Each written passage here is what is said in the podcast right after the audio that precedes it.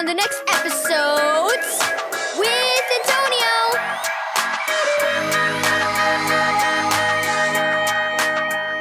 Thank you, Keys for Kids Ministries, for this daily devotional. From dirty to clean. Read Hebrews 9, verse 11 through 15. Yuck! Haven watched her mom dump water from their carpet cleaner into the large sink in their mudroom. That's disgusting!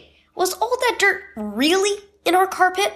Mom nodded. It was, she said. I'm going to go over the carpet as many times as I need to until the water is clean.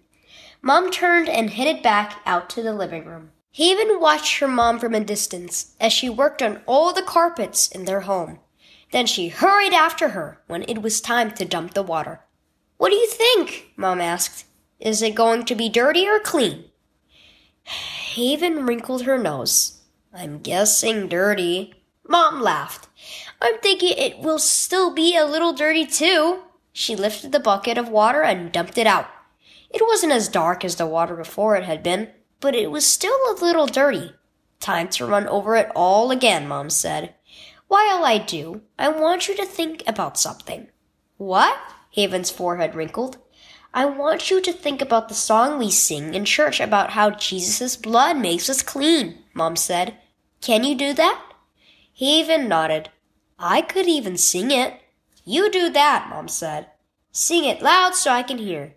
Haven sang while her mom ran the carpet cleaner through their house again, only stopping when it was time to dump the water. Ready? Mom asked. Haven nodded. Mom dumped the water, and Haven's eyes were wide. It's so clear, so clean. It is, Mom said. That must mean the carpet is clean now, huh? Haven nodded. You did a really good job. Thanks, Mom smiled.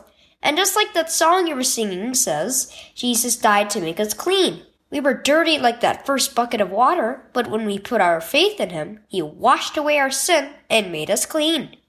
His blood makes us go from dirty to clean. Haven nodded. Like you just made the carpet go from dirty to clean. Right, said Mom. But unlike cleaning carpets, which took several washes to get clean, Jesus forgives our sin and makes us pure before God the moment we trust in Him.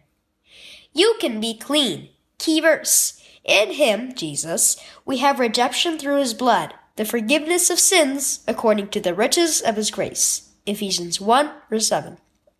Do you ever feel dirty? Like the bad things you do make you far away from God? Have you turned to Jesus for forgiveness?